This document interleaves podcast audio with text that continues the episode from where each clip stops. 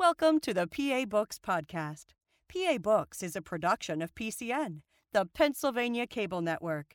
This program features interviews with authors of books on Pennsylvania people, history, sports, business, nature, and politics. We hope you enjoy this podcast.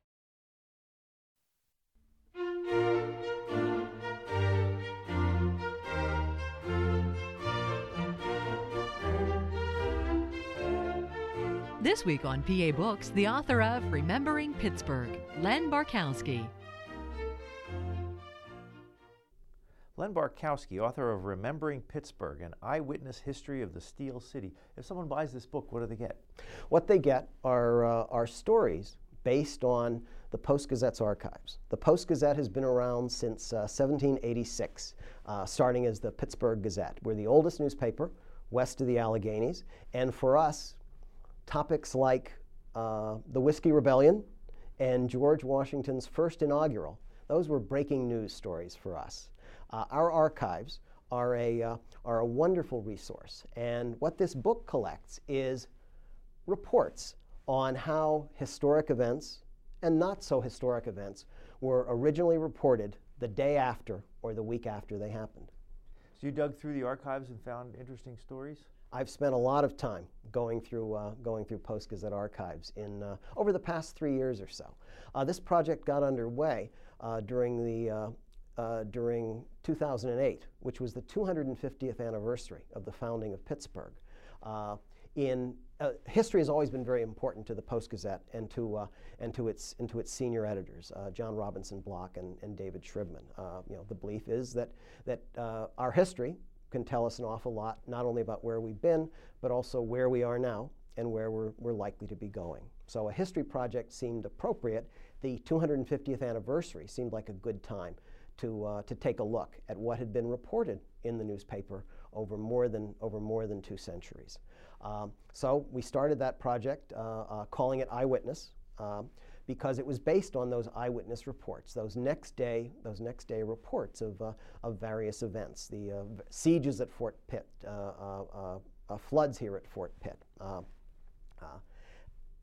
and as th- those, those stories turned out to be just as exciting and as just as illuminating now as when, as when they were first, as when they first appeared in the paper. as I said, more than two, some of them more than 200 years ago. So this is a column you do? It is every second week, page A2 of the uh, of the Sunday paper. Uh, and uh, uh, I've gone I've gone through a couple of cycles. That is starting back in uh, starting back with with 17 actually a little earlier than 1758 when the French were here and it was Fort Duquesne. There's a register of Fort Duquesne that contains information on births and deaths and those can tell you something about life on the frontier. When this was, when, when where we're sitting now was part of a, was part of a French settlement. We're, we're downtown, and we're no more than, we're no, no more than half a mile, maybe a little less than when, where Fort Duquesne uh, stood in the, uh, in the early 1750s. Those early reports in the Fort Duquesne Register of, of births and deaths, uh, sadly, so many of them deal with the, with the deaths of, uh, of children. Life was very difficult on the frontier, certainly for men, but particularly tough for women and children. Uh, uh, so lots of lots of deaths of children in uh, in in those early in those in those early days, uh, but also deaths from uh, deaths from Indian attack. Uh, this was this was a tough place in the in the 1750s. One of the things that when I go out and I talk to various community groups, when you think of the Wild West, uh, you think of Arizona and the desert, and you think of Geronimo and the Apaches. Uh, Pittsburgh, uh, when this was called the Ohio Country, known as the Ohio Country. This was the frontier, and this was as wild a west frontier, and it was the Wild West for longer than, uh, than the American Southwest. Uh, uh, there was danger behind, behind every tree. There was, there was death in, in, in, in ambush uh, throughout this area for a very, very long time. What was the attraction that brought people here? The rivers, in part. This was also, uh, the, the, rivers were a big part. If you controlled, the French understood this, the British understood this, and, event, and the Americans came to understand it as well.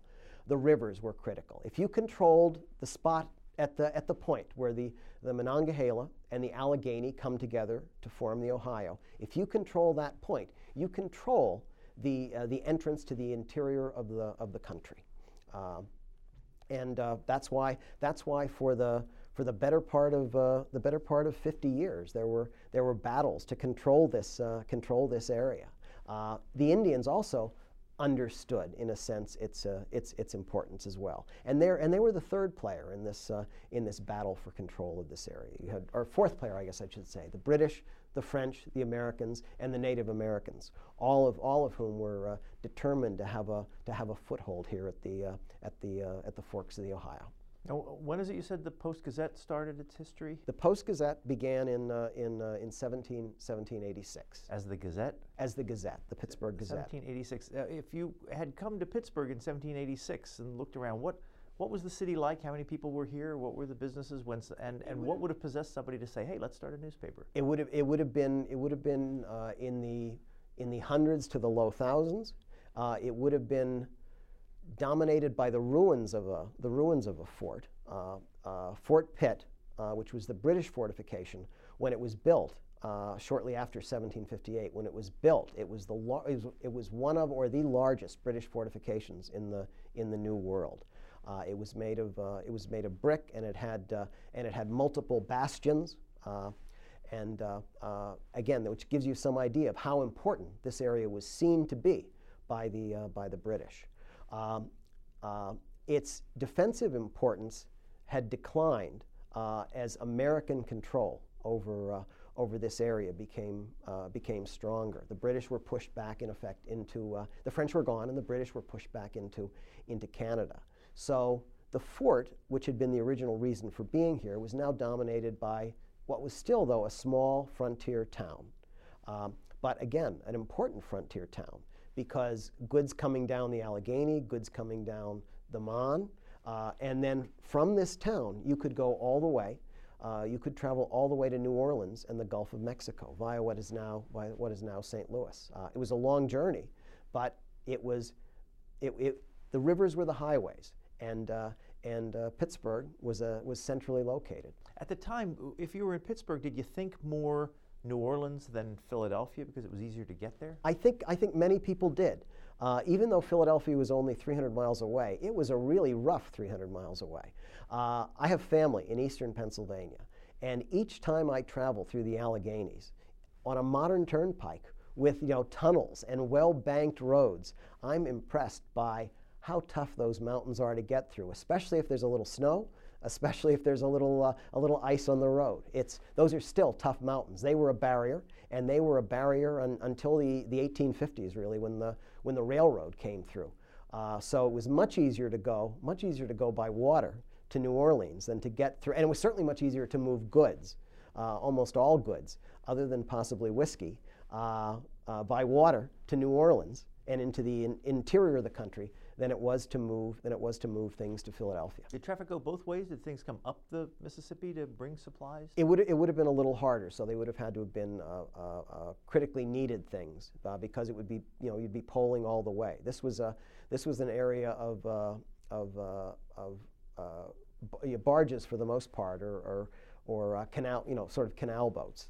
Um, although one of the one of the early steamboats was made here in in, in 1811. Uh, uh, a man named Nicholas Roosevelt, a very distant cousin of, uh, of Theodore Roosevelt and then of Franklin Roosevelt, built a, built, built a steamboat here called the New Orleans in, in, in, in 1811, or he launched it in 1811 from here. But it was built here.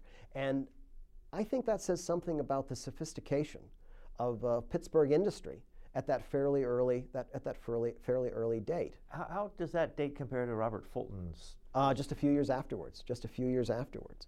Uh, uh, uh Nicholas Roosevelt was a partner of Fulton's in, in, his, in his steamboat efforts in, in New York State. Um, that, that steam, building that steamboat here, the, you know, the gears and the, and the boilers and the engine parts, all that were required for that steamboat, might have been the 19th century equivalent of putting together a, a, a, a supersonic airliner and they were able to do that here. You had the machinists, you had the, uh, uh, you had the skilled workmen uh, here, in, here in Pittsburgh to be able to do that project, to be able to, uh, to build that boat that, uh, that Nicholas Roosevelt and his crew included, his, his crew included his, uh, his young wife. They were able to travel. They were able to travel down downriver all the way to New Orleans. 12 days, I believe. Oh, it was a much longer trip than that. The trip to New Orleans, I think, was much longer Was it than 12 that. weeks? Might have been 12 weeks. Might have been 12 weeks. Did it ever come back? Uh, no, no. Uh, it, it, it was pressed into what was called packet service between, uh, between communities along the, uh, along the Mississippi. I want to get back to Pittsburgh in 1786. That was after the Declaration of Independence, before George Washington became president, before the Constitution. so Correct, Articles correct. of Confederation. Was there much connection between Pittsburgh and the central government at the time? Almost, almost none. As I said, this was the frontier. This was the Wild West. There was, in 1786, there were still disputes. I think this is, this is accurate. Uh, uh, there had been disputes over, for a very long time over whether, over whether Pittsburgh was part of Virginia or was Pittsburgh part of Pennsylvania. The, the Penns obviously said, we want to draw that line straight across the bottom of Pennsylvania, uh, and uh, what's now the Mason Dixon line. Uh, and that's, that's going to be our boundary between Pennsylvania and Virginia. George Washington came here very early on in, uh, in uh, 1753. And one of the reasons George Washington came here was because he was a Virginian, and Virginia had great hopes of, uh, of snagging this important, this important point uh, at the forks of the Ohio for, uh, for Virginia. Um, and I've completely managed to avoid your question, which was the, the links between the uh, links between the federal Well, government. that's okay. I'm it's interesting. Go ahead. The uh, uh, yeah, the federal government would have been the federal government and the state government both would have been seen as uh, as uh, pretty unimportant here in here in Pittsburgh. Uh, where the federal government became important was with the, was with Alexander Hamilton's uh, recommendation of and then the imposition of a tax on whiskey. Uh, this was great country. This was great country for going, growing grain, and that grain could best be transported not as grain, because as you can imagine, getting uh, getting bushels of uh, getting bushels of wheat or barley or rye across the Alleghenies would make no sense. Your shipping costs would eat up whatever profit you might make. So the best way to ship that material was in in form of uh, in the form of whiskey. Um, uh, so as, Pennsylva- as Western Pennsylvanians saw it, the idea of imposing a tax on whiskey uh, at the same time that the government was providing no, no services in this part of the country was, a, uh, was an infringement on their, infringement on their rights. Uh, and, that, uh, and that raised, uh, and that raised uh, a, a stink here, and that raised an armed revolution. And that revolution, that revolt, so upset, so concerned George Washington that he put together a, a very large army, 12,000, 15,000 troops, led the army as far as at least Carlisle, I think. I'm trying to remember the exact uh, spot how far he came, but he came west uh, and then left that army in, uh, under the command of Alexander Hamilton, who came here to Pittsburgh. That army's coming here to Pittsburgh had the, had the necessary effect. It scared the rebels out of, uh, out of southwestern Pennsylvania. Uh, and uh, and the, the, the revolt in effect collapsed. Well, that was the, the scene you paint in the book where there's a mob outside the, the fort here in Pittsburgh. Correct, they were debating correct. whether or not to burn it. Yes, the the, que- the, the question was this, these, were the, these were the angry settlers, these were angry farmers. And again, these would not have been necessarily political, these would not have been political people. These were farmers who just saw that just as their rights had been violated in 1776, they were being, uh, they were being violated again as the federal government was intruding itself into their lives and not providing, not providing services. Uh, and yeah, they, there's, a, uh, there's a discussion there they have. Shall we, uh, shall we burn down Pittsburgh or shall we just in effect, uh, uh, shall we just in effect accept a ransom? Uh, a man named, a man named Hugh Henry Brackenridge, uh, who, for whom, a, a- for, uh, his son actually, a town of, uh, of, of, of Brackenridge is, is, is named here. He urged them, uh, very wisely I think, not to burn down Pittsburgh. Because when the federal troops arrived, not too much later, um, they were able to, the, the punishment that was meted out to, to Pittsburgh and to the whiskey reb- rebels was much less serious than it might have been had, say, Pittsburgh been burned and more damage done, more people, more people killed. What's the earliest copy of the Post Gazette, or the Gazette, I guess it was originally, that you were able to lay your hands on? Yeah, uh, the the early editions are are, are scattered. Uh, There are, there are copies from, uh, from 1786. There is not a copy of the very first edition. So if someone could find that, we'd very much appreciate having it here in, having it here in Pittsburgh. Uh, so the earliest copies date back to, uh, date back to 1786. Uh, the, the, the paper was, was, uh, was published by a man named John Scull, S, uh, spelled S-C-U-L-L. But that, that spelling didn't, uh, didn't stop people from making fun of his, fun of his name. and he was publisher for a good, for a good number of years. if you look at the Post Gazette, it was fairly expensive. Uh, uh, the cost per issue was the equivalent of, of about uh, under $2 a copy, so a fairly expensive cover price. And advertising was very important. It was, for the most part, a four-page, four-page uh, uh, publication, and there were plenty of ads on the uh, on the front page. and those ads, those ads ranged ranged greatly. There were an, an awful lot of notes, legal notices of varying sorts. There were also offers of, of different goods to buy and sell. Uh, there are some things that, that certainly you know, we, find, we find shocking now. Uh, one, of the, one, of the, one of the early little classified ads that I, that I found refers to um, uh, uh, the, sale, the sale of a human being. Uh, uh, slavery, slavery had been outlawed in, in future slavery had been outlawed in, in Pennsylvania, but people, people remained in, in, enslaved uh, for uh, a good number for decades after that uh, uh, original law had uh, had been passed. That is, people who were born into slavery in effect remained in remained enslaved after Pennsylvania after Pennsylvania passed that law. Uh, so you could in in in Pittsburgh here in the 1780s you could um, you could buy human beings, and again that that would take place half a mile, less than half a mile from where we're where we're sitting now. Um, the, the, the phrase in that ad that, uh, that strikes me as particularly harsh is it notes that uh, if you didn't have cash uh, in order to buy a slave, if you didn't have cash to buy a slave, uh, uh, uh, cattle or produce would be acceptable alternatives. That is, you could, you could buy a human being for, trade a human being for a, for a couple of milk cows in, in Pittsburgh. Did it have news in it? It did, it did have news. it also had commentary. Um, news came from a variety of uh, variety of sources. Uh, a lot of it would have been picked up from other from other newspapers. Uh, uh the the local newspaper publisher was very often the local postmaster. Uh, so uh, he would get first look at the at the out of town papers, and if he if he saw an item that he thought would be of interest to his readers, he would he would pick it up.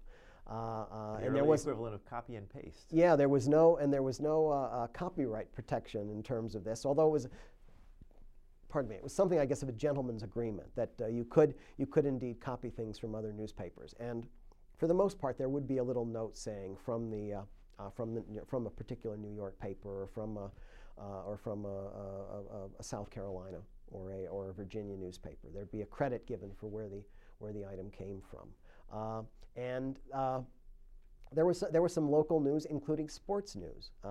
there was no football, there was no baseball here, but there was uh, horse racing. And there was an announcement of, uh, of, a, of, a, of, a, major racing event in 17, 1780, 1786, uh, I think, a major racing event where it was going to be required. If you were going to participate in this, in this race, you would have to have appropriate racing colors. Uh, the jockeys would have to be appropriately attired uh, in, I'm not sure if they were silks, but in, in, in, in racing attire in order to take place in this, uh, to take part in this, uh, in this race. Did the paper have reporters? Uh, the, the editor, in effect, would have been, would have been the reporter. Uh, and again, you relied on, and you relied on letters to the editor, which were, were a very, very popular uh, part of the paper. Uh, you relied on these items that you would pick up uh, from, the, from the other papers. You would, you would rely on, on things that you might see or things that people told you in, in the coffee shops. Or, or you know, coffee shops or tea shops. Uh, uh, news, you know, news in effect that you would pick up. And there was commercial news. There would be notes on, uh, on a, a load of X coming into, coming into Pittsburgh, uh, a load of, uh, of, uh, of, nails perhaps coming into Pittsburgh, or some other material that you might need for, for manufacturing or for construction. What kind of opinion columns did they have? You said they had editorials or opinions. There, yeah, there would be uh, newspapers tended to be early on identified with uh, identified with the uh, political parties. Uh, all in all, uh, uh, the Pittsburgh Gazette would have been was first the was first the city's Federalist paper, that is in favor of in the favor of a stronger national government, and later went on to become this, one of the city's Democratic or one of the city's Republican papers, that is anti anti slavery. Uh, pro uh, public works projects of various sorts, like canals. Republican? No, no, uh, the, the real the real oh, Republicans the, okay. at, the time of Abraham Lincoln. as a matter of fact, in in 1800, just before the election of 1800, a, uh, a second newspaper in Pittsburgh started called the Tree of Liberty, which was uh, the Jeffersonian Democratic Republics, a, Republicans, a supporter of the Jeffersonian Democratic Republicans. When you were putting this book together and putting your column together, how often do you come across something that makes you say, well, son of a gun? Uh, I would say often. The, the, the, problem is, the problem is, as I'm looking through these columns, uh, and looking through these archives, looking through these old papers, is that I'll just get caught up in, uh, in following some story that doesn't have anything to do with what, uh, with what I'm reporting on. Uh, uh, you know, old, old goofy, old goofy jokes. Uh, but again, those, those can sometimes turn into a, those can sometimes turn into a good story. a photo here that we used of an old timey, an old timey balloon um, oh, yeah. This, this is not the balloon from, uh, this is not the balloon from, I think it's about 18, 1850 or so. But there's a, there's a story about a balloon ride that just went completely wrong. Uh, 1860. Uh, uh, a, uh, a man came in from Philadelphia uh, planning on making a, making a balloon voyage. because it was a balloon, you couldn't be quite sure where this balloon was going to take you. But it was a, it was a major story. It was announced in the, in the newspapers that this was going to take place. Uh, there might, it occurs to me now in retrospect that there might be some, I might be, I perhaps should have been more suspicious about this story than I was at the time. Uh, they're getting ready, they're, they're ready to launch this balloon, and before the balloon is properly launched, it suddenly takes off they, they were relying on boys on the ground to hold it in, in place, and the balloon appeared to be too, too, too, too unwieldy, and it just sort of escaped with the, with the professor, who was, uh, who was going to be the passenger in it, just sort of, uh, just sort of hanging on uh, in, a, uh, in, a makeshift, uh, in a makeshift kind of swing, as I imagine it. Uh, and he disappears. And, and, imagine, this is 1860. There are no, there are no airplanes. this would have been the first aircraft of any sort that anyone in Pittsburgh would have ever seen, and it just sort of it just sort of disappears. And there's no news. There's no news about the professor uh, for a day or two, and then the balloon is found uh, uh, to the north of us, up in Butler County, as I recall. Up in Butler County, the balloon's found, but still no sign of the professor. So it's a mystery. It's a mystery of sorts. Then uh, a couple of days after that, uh, uh, the uh, the Pittsburgh Gazette has a report on this. The professor is, uh, is indeed safe and sound. He was able to, uh, he was able to get out of the, uh, when the balloon headed down toward the ground, he was able to get out of it, but the, uh, but the balloon took off again and eventually ended up in, I'm thinking more like Venango County, well to the, well to the north of us. Uh, and it's that sort of that sort of goofy little story that uh, goofy little story that I like. Uh, and our archives our archives tend to be tend to be full of those. There are plenty of plenty of little stories like that. Well, there's another one. 1927, a stunt driver drove up the inclined railroad.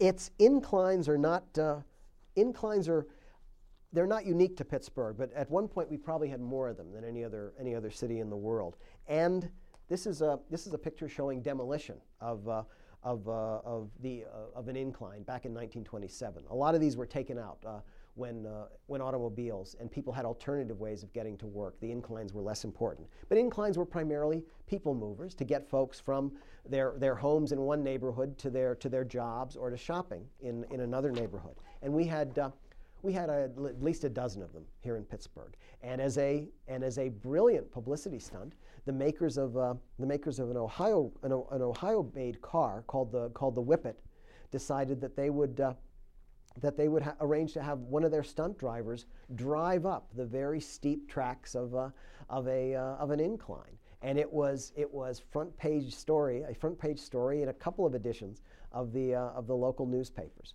This was also the era of, uh, of, of goldfish swallowing and flagpole sitting and marathon dancing. so the dri- riding, driving a whippet up the up uh, up an incline was a was a was a very good uh, a very good publicity stunt. Did it make and it, to the top? And it did indeed, and it did say something about the uh, uh the the low gear power of this of this car, the Whippet, and also its ability of uh, also the the reliability of its brakes because it did have to come back down again. Uh, which I think maybe would have been actually even a harder thing to do to hold to, to hold to use the brake to hold it in place as you're coming down. Now, we could jump all over the place from, from story to story in this, and anything you want to bring up, you're welcome to. Uh, I want to go to this one where you have the uh, accounts of a hanging, and um, the, the person who, uh, by the name of Fife, had a statement read from the gallows, which, according to the Gazette, he said, Ah, oh, how often I wish I could restore George Wilson and his sister back to life. Maddened by thirst for gold and stimulated by drink, I gave them the fatal blow that robbed them of life and sent their souls without warning to the bar of God. There, Do you suspect someone about to be hanged would really have put it that way? Uh, you know, there's there's I, I, there's some indication that people were that people were more articulate. Uh, even even folks who had had edu- up through a high school education tended to write, at least write in a in a much more florid style. Uh, I, I, think this, this story is an interesting one. Uh, again, this, was, uh, this involves a, a double hanging, uh, and it, uh, uh, it was Henry Fife, the man who you just quoted, and, his, and, his, and his, his mistress, his lover, Charlotte Jones. And what this story is about is a story that could appear on the front page or the local news page of, our, of the Post Gazette now, and is even more likely to appear on, on TV news at, at 5, 6, or 11 because it deals with two of the great themes uh, uh, uh, uh sex and money. Henry Fife and Charlotte Jones committed, committed a double murder. Uh, because they wanted to get money to go housekeeping is the way uh, is the way it was described in our uh, in, in, in our story, and for that they paid the they paid the ultimate price. There are a couple of things that I think are interesting about this about this story. Uh, it, as I said, it was it was big news. It was a front it was a front page story, uh, and there's sort of a little political angle to this. Uh, shortly before shortly before uh, this double hanging took place, Pennsylvania had outlawed public execution. Uh, the sheriff at that time, uh, therefore, issued only witness cards to 24 people, 12 witnesses for each of the for each of the people invited to, to witness the execution. The county commissioners, however, being county commissioners, invited all of their friends, all of their campaign supporters, all of their potential campaign supporters to observe the hanging. Uh, the sheriff said, "No, I'm afraid this is this is definitely outside the outside the law," and they had to go to a county judge to get a ruling on whether or not uh, whether or not you know these hordes could be admitted to see the uh, see the hanging. And a local and a county judge did rule ultimately that uh, that they could not they could not observe the hanging. So, sort of a win for the sheriff, but it turns out that he was only a one term sheriff. So, there may have been political payback for his, uh, uh, for his attempt to, to, to stop this hanging from turning into a, uh, turning into a public spectacle. As you read the newspapers, the, the Gazette and then the Post Gazette, writing over the centuries, mm-hmm. did you mm-hmm. see a, a, change in style, writing style? Um, one of the things that, uh, I, yeah, the, uh, the, the early newspapers, uh, there would be no difference between sort of editorial writing and column writing and letters to the editor. And it was often not, it's often not clear where, where material is coming from, other than for those little, that little note at the bottom saying that it might have been picked up from another, from another newspaper. Uh, again, newspapers and the, and the Gazette and the, uh, and, the, and, the, and the Pittsburgh Post, the Daily Post, uh, uh, the Pittsburgh Leader, uh, all, all, you know, the Pittsburgh Press.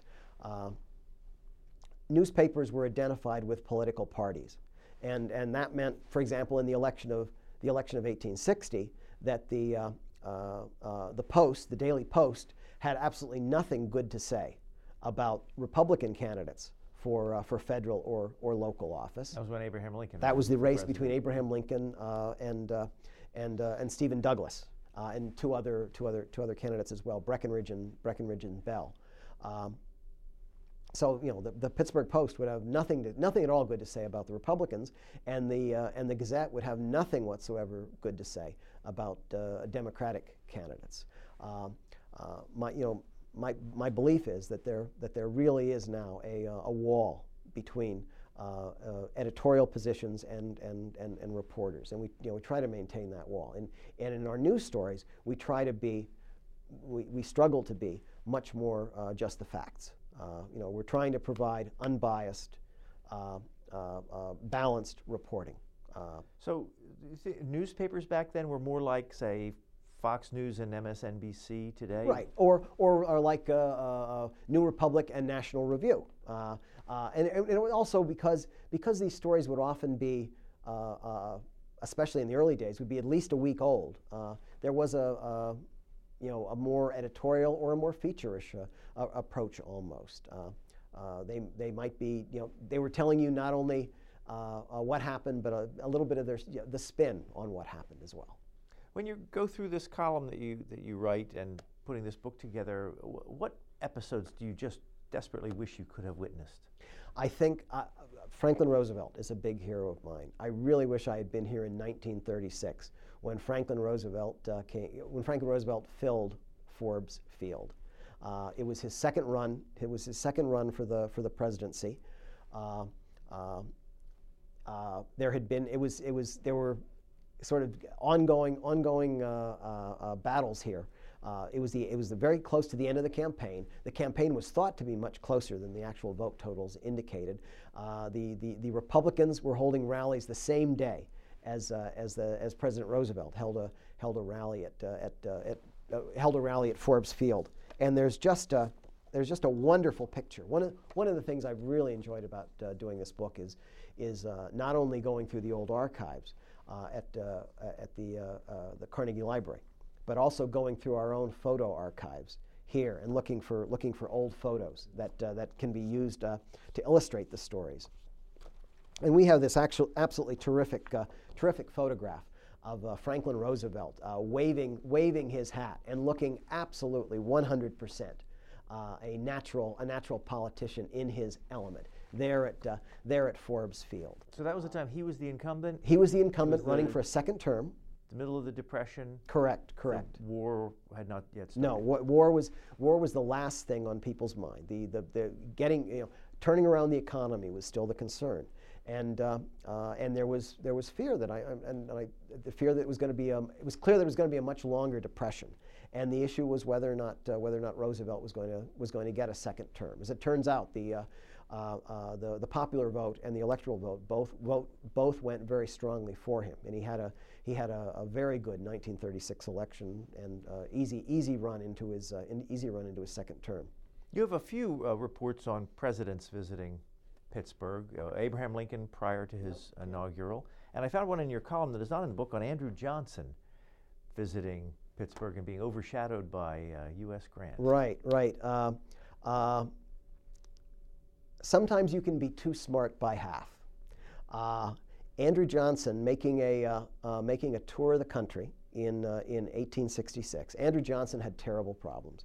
He was a, he, he was a former Democrat who had been, uh, who had been nominated to, to run with Lincoln in 1864, Lincoln running for his second term as part of a, as part of a fusion ticket, that is a unity, a unity government during, during the Civil War. so Andrew Johnson, Tennessean, former Democrat, uh, with a, and a strong believer in what he thought also was Lincoln's policy, a strong believer in uh, a, a, lenient uh, policy toward the South, bringing the South back into, uh, back into, uh, back into the Union. He was faced by a very hostile Republican Congress. Johnson decided, if while he's making this tour, what would be a really good idea? Let's get, let's get some of the most popular men in the country to come along with me. There's no doubt about it. The most popular man in the country at that point would have been U.S. Grant, Ulysses, Ulysses Simpson Grant. Uh, uh, uh, Johnson, brings, uh, Johnson brings Grant to Pittsburgh. As they're traveling through the, uh, the streets of Pittsburgh, the, the reporter for the, for the Gazette notes that uh, while there are lots and lots of cheers, there are lots and lots of cheers for, for Grant and, and for Grant's carriage, it's pretty much silent as, uh, as Andrew Johnson's passing by. Uh, nevertheless, he's the president, and he's, he's destined to be the main speaker uh, and in a speech made on, uh, on Wood Street. Uh, I'm, I'm, thinking I'm remembering this right. On, on Wood Street, a, uh, a platform has been set up. Johnson gets up. He begins to speak. You know, he's kind of, kind of heard respectfully. He is the president. But then he goes into his then he goes into his defense of his policies regarding the South, his leniency uh, toward toward the South, and that starts uh, that starts rumbling and groaning and yelling and shouting and absolute chaos. Uh, he cannot make himself heard. This, of course, is the days before electronic microphones. So, you know, if you've got a mob against you, and this this crowd is very close to being this cr- crowd is very close to being a mob. If you've got a mob against you, there's no way you're going to be able to get your message across. He tries for 15 minutes. He starts again. Uh, uh, the crowd quiets a bit. So he starts again. Uh, as soon as he starts talking, chaos again. Uh, and now a new chart, a new chant starts up uh, Grant, Grant, Grant, Grant, Grant, who's on the platform with him. Again, remember he had brought Grant along to try to try to benefit from some of his uh, from some of his popularity. He, uh, uh, you know, and this this is all the people want to hear. Grant, Grant, Grant. Grant, however, is a serving officer. He cannot afford to say anything, and he should not be saying anything that uh, that might reflect badly on his commander. Uh, uh, uh, General McChrystal found out the dangers of, uh, of, uh, of speaking off the record or speaking out of turn uh, in, in his dealings with the President Obama fairly, fairly recently. so Grant, maybe showing the makings of a politician, Grant gets up, bows to the crowd, does not say anything, and, and sits down. and Johnson gives up. Johnson's reception uh, I think here in Pittsburgh has got to has got to be without a doubt the worst reception ever given a U.S. president by uh, by people in this by people in this city. I mean, they you know they were they, they were making known their feelings, and of course Johnson had a had a terrible remaining two years. He was he was impeached, that is indicted by Congress, but uh, but was not removed from office, although it was a very close vote in the Senate. And U.S. Grant followed him into the White House as the next president.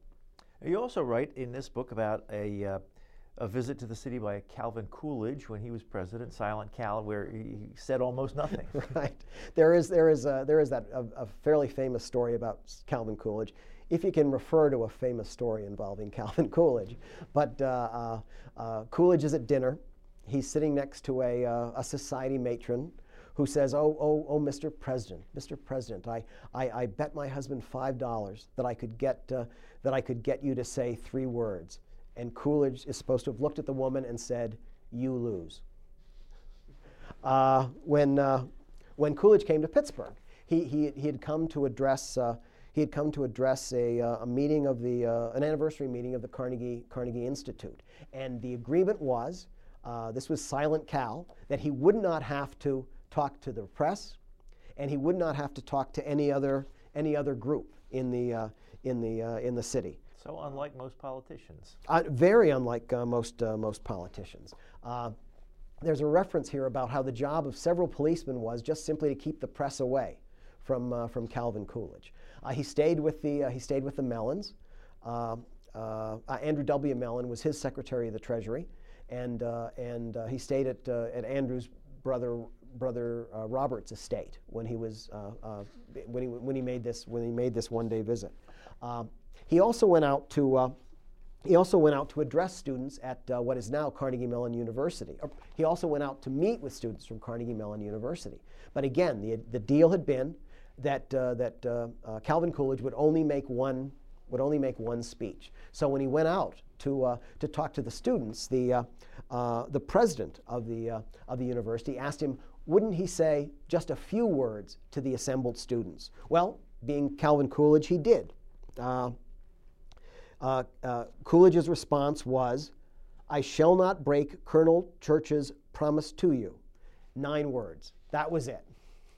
He said his, he said his piece and, uh, and, uh, and you know, withdrew from the stage. Uh, and I, I, I, really do like that story. In, a, in an age when it seems like you can't shut politicians up, uh, some of them at least might, take, might learn a lesson from silent Cal Coolidge. Now, here's another one, just picked at random uh, Coxey's Army. And you say that this gentleman, uh, Jacob Coxey, wanted to go to Washington. His goal was to seek congressional support for his plan to issue $500 million in interest free bonds. Proceeds would be used to pay unemployed men to build roads at a time when the country was in a deep economic depression. Sounds familiar? It does. Um, uh, and boy, when you think about how low interest rates are now, maybe, maybe it would have been possible to, to issue bonds that wouldn't pay that wouldn't pay an interest rate. But he, uh, uh, uh Jacob Coxey, in, in, general, is thought to be uh, something of a, something of a crackpot, but he got a fairly warm welcome here in here in Pittsburgh. Uh, uh, small business people who were who were who were worried about the the future of the economy, small business people, and certainly lots of lots of laboring folks. thought that this march on Washington was a, was a good idea.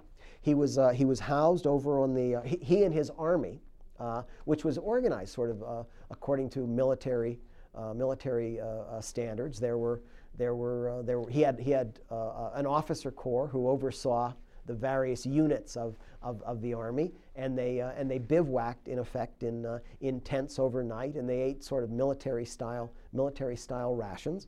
Uh, so it was, it was, it was, a, it was, a, it was a combination of, of, of, of, a major entertainment and, uh, and uh, but with, you know, with his serious purpose, at least as, as, as, as they saw it. Um, it. It, however, Pittsburgh may have been one of the high points for Coxey's, Coxey's army in that they were very well received here. Uh, there was a split in the leadership before, they got to, before they got to Washington. And when Coxey finally did, when Coxey finally did arrive in, in Washington, he was in effect arrested for trespassing on the, uh, on the Capitol lawn. And nothing really ever came of his idea of, uh, of, uh, of no interest bonds to, uh, to fund public works. How did the Post Gazette over the years cover the rise of the steel industry and then the, the labor unions and uh, labor and management clashes? Uh, again, we would have been a more, we, we were, for much of our history, a more conservative, a conservative newspaper but I think I think an attempt to be I think an attempt to be fair. Uh, uh, both the Post Gazette and uh, and some of our uh, and some of our uh, competing papers as uh, as, as well. Um, the we were clearly shocked.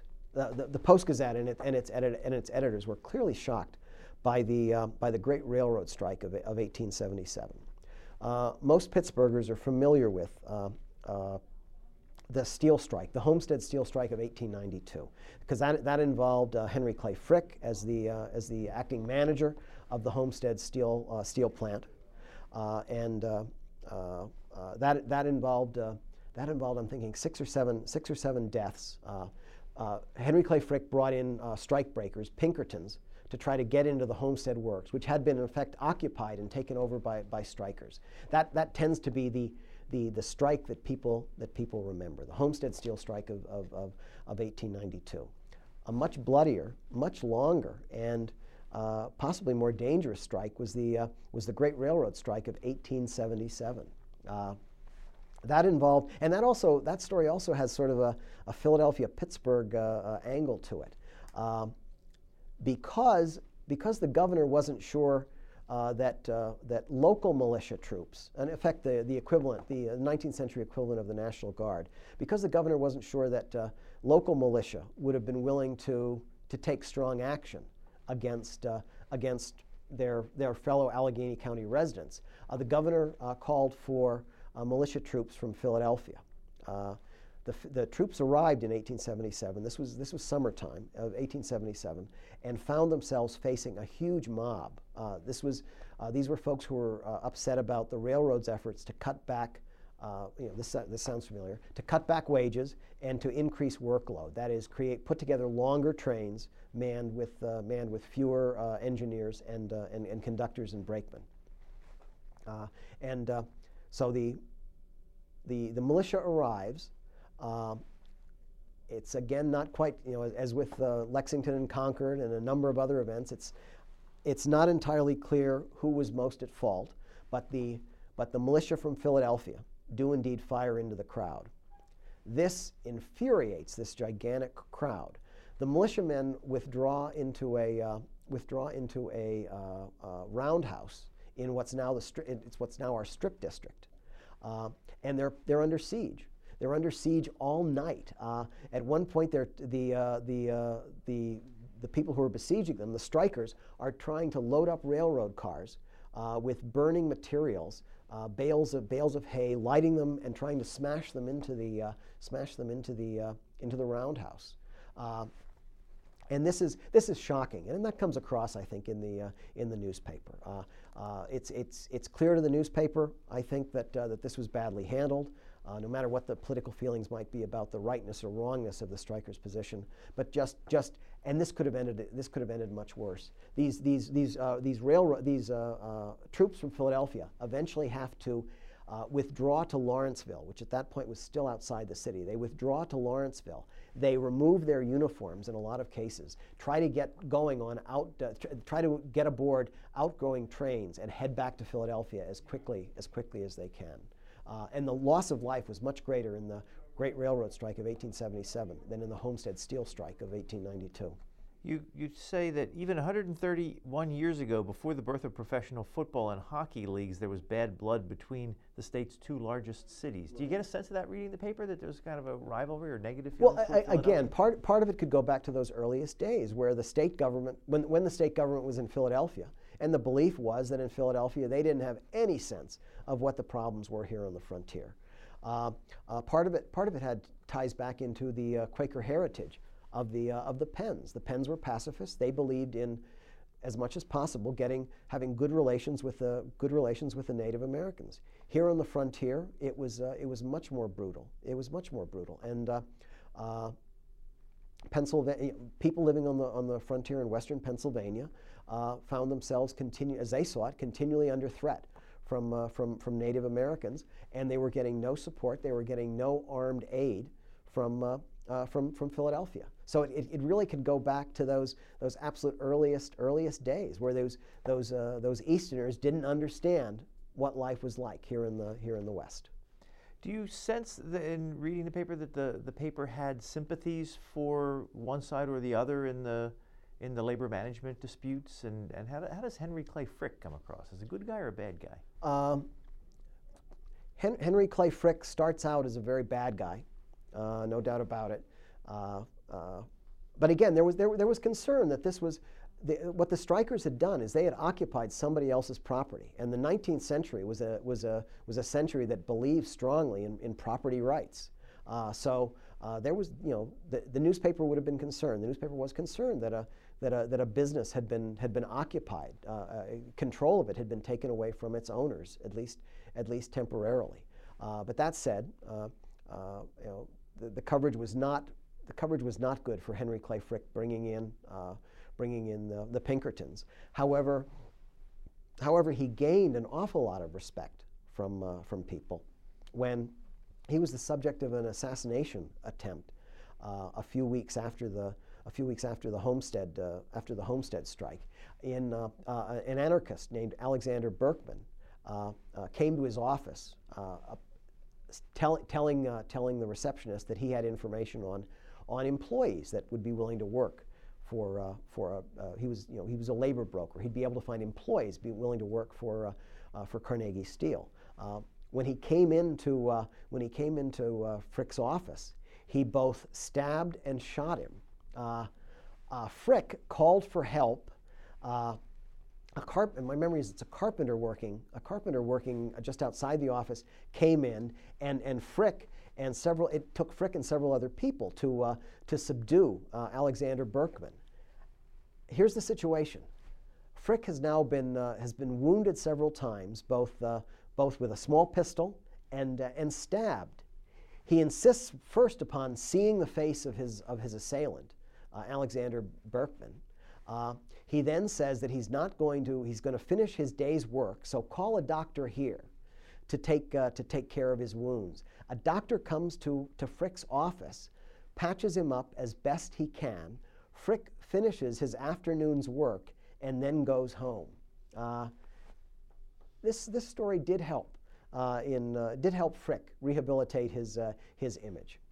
Uh, and he, he was at home then for a few weeks recovering in, in Clayton, a home that you can still visit here in Pittsburgh.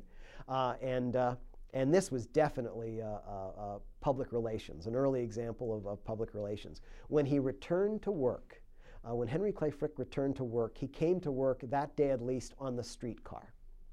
Uh, indicating that one, he wasn't afraid to travel among the public, and two, trying to, uh, trying to prove that he was just sort of a regular guy.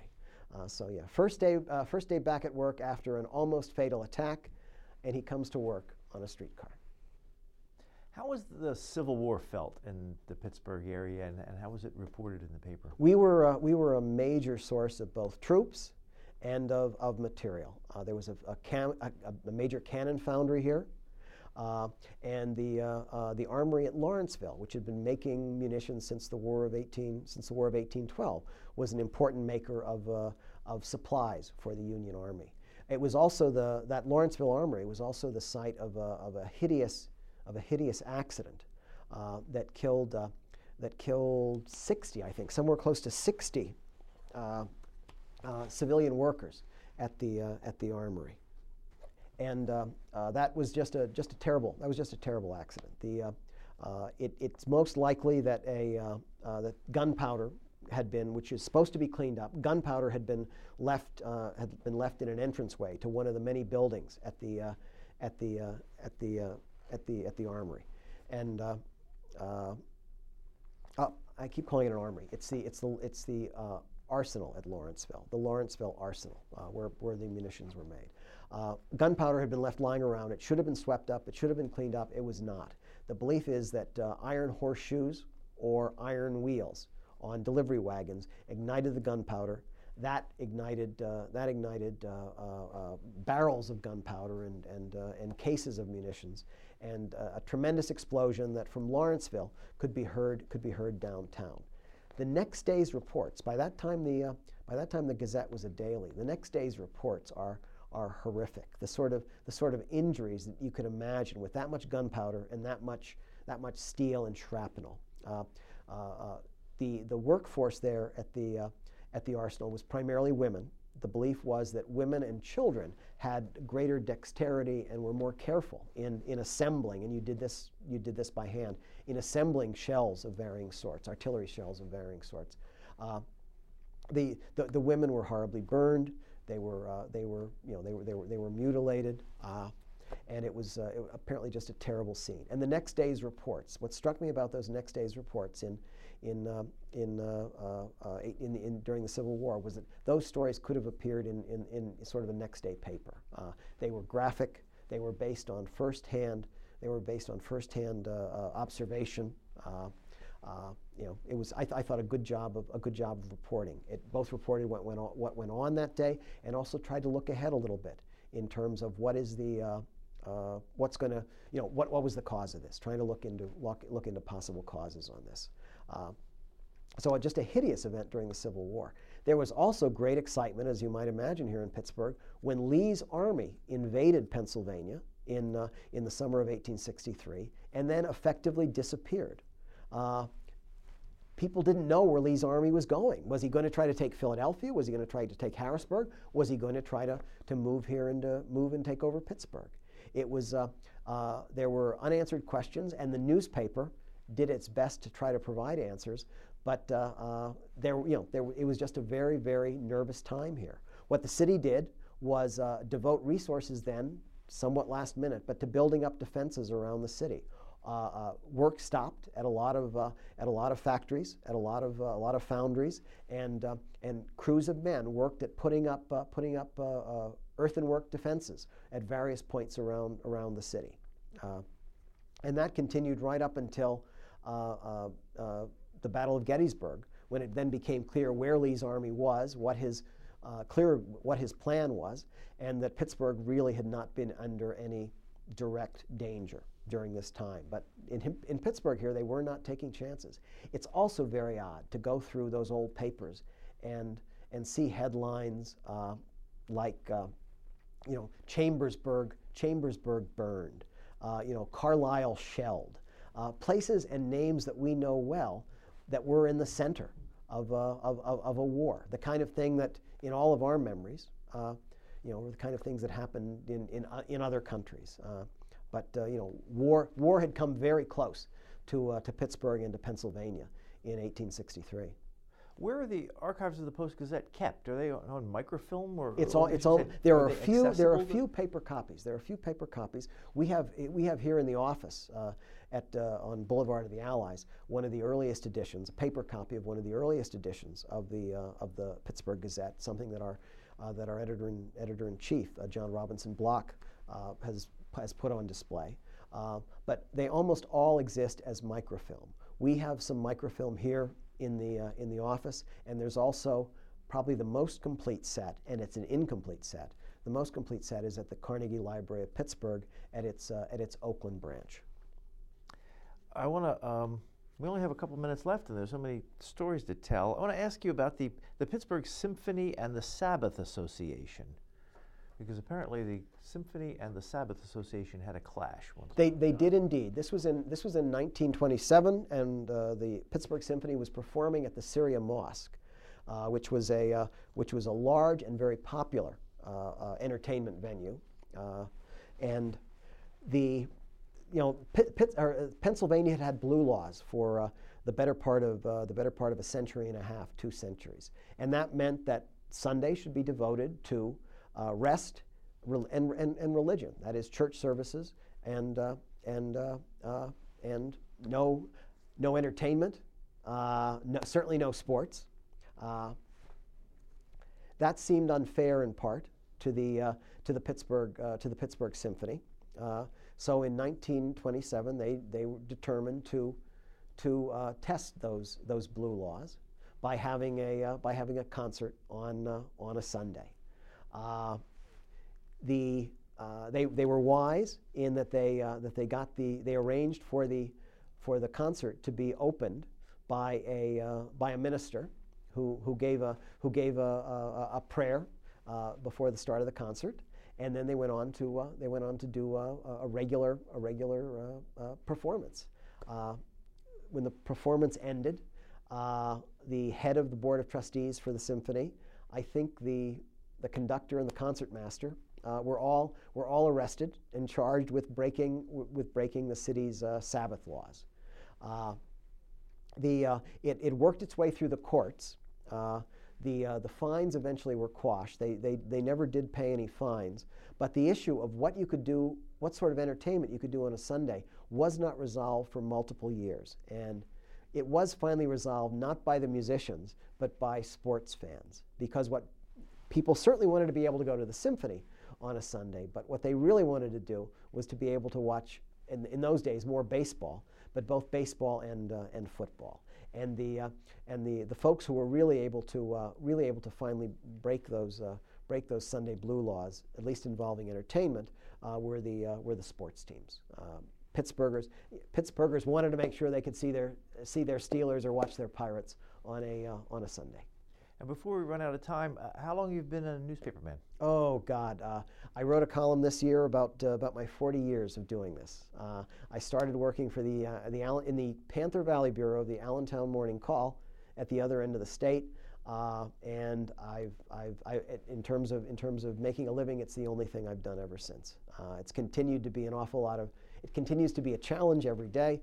Uh, when you, you, you're faced with a blank screen or a blank, now a blank screen, or in the old days, a blank piece of paper, uh, there's still always this feeling of panic. How, how am I possibly going to fill this? What could I possibly have to say that's going to be of interest or importance to, uh, to anyone? But you soldier on, uh, and, and there are few satisfactions as, as great as, as, as crafting, that, uh, crafting that story, and that story, whether it's 300 words or 1,300 words. And this column, Eyewitness, you said appears every other Sunday in the Post Gazette, and by definition, everybody should buy a paper copy of the Post Gazette every Sunday. But if they live in an area where they cannot get it, is Eyewitness online? It is also it is also online. It is also online. Yeah, um, uh, and uh, uh, yeah, it's and, and the, the plan is to continue it for. It's proved to be very popular. I get lots and lots of, of emails and notes on on Eyewitness, and with uh, with 224 years worth of archives, there are plenty of stories. There are plenty of stories to be told. Uh, you know, the nature of newspapers, they're ephemeral. Uh, so I'm glad to be able to uh, I'm glad to be able to bring some of these stories uh, bring some of these stories back in uh, in another in another form. Well, maybe this will just prove to be volume one in this series of books. This is the cover, Remembering Pittsburgh, an eyewitness history of the Steel City, and we've been talking with author Len Barcousky. Thank you very much. Thank you. You've been listening to a podcast of PA Books, a production of PCN, the Pennsylvania Cable Network. Full episodes of PA Books, as well as other PCN programs, are available to stream with the PCN app. Visit PCNTV.com or the App Store for details. Like us on Facebook.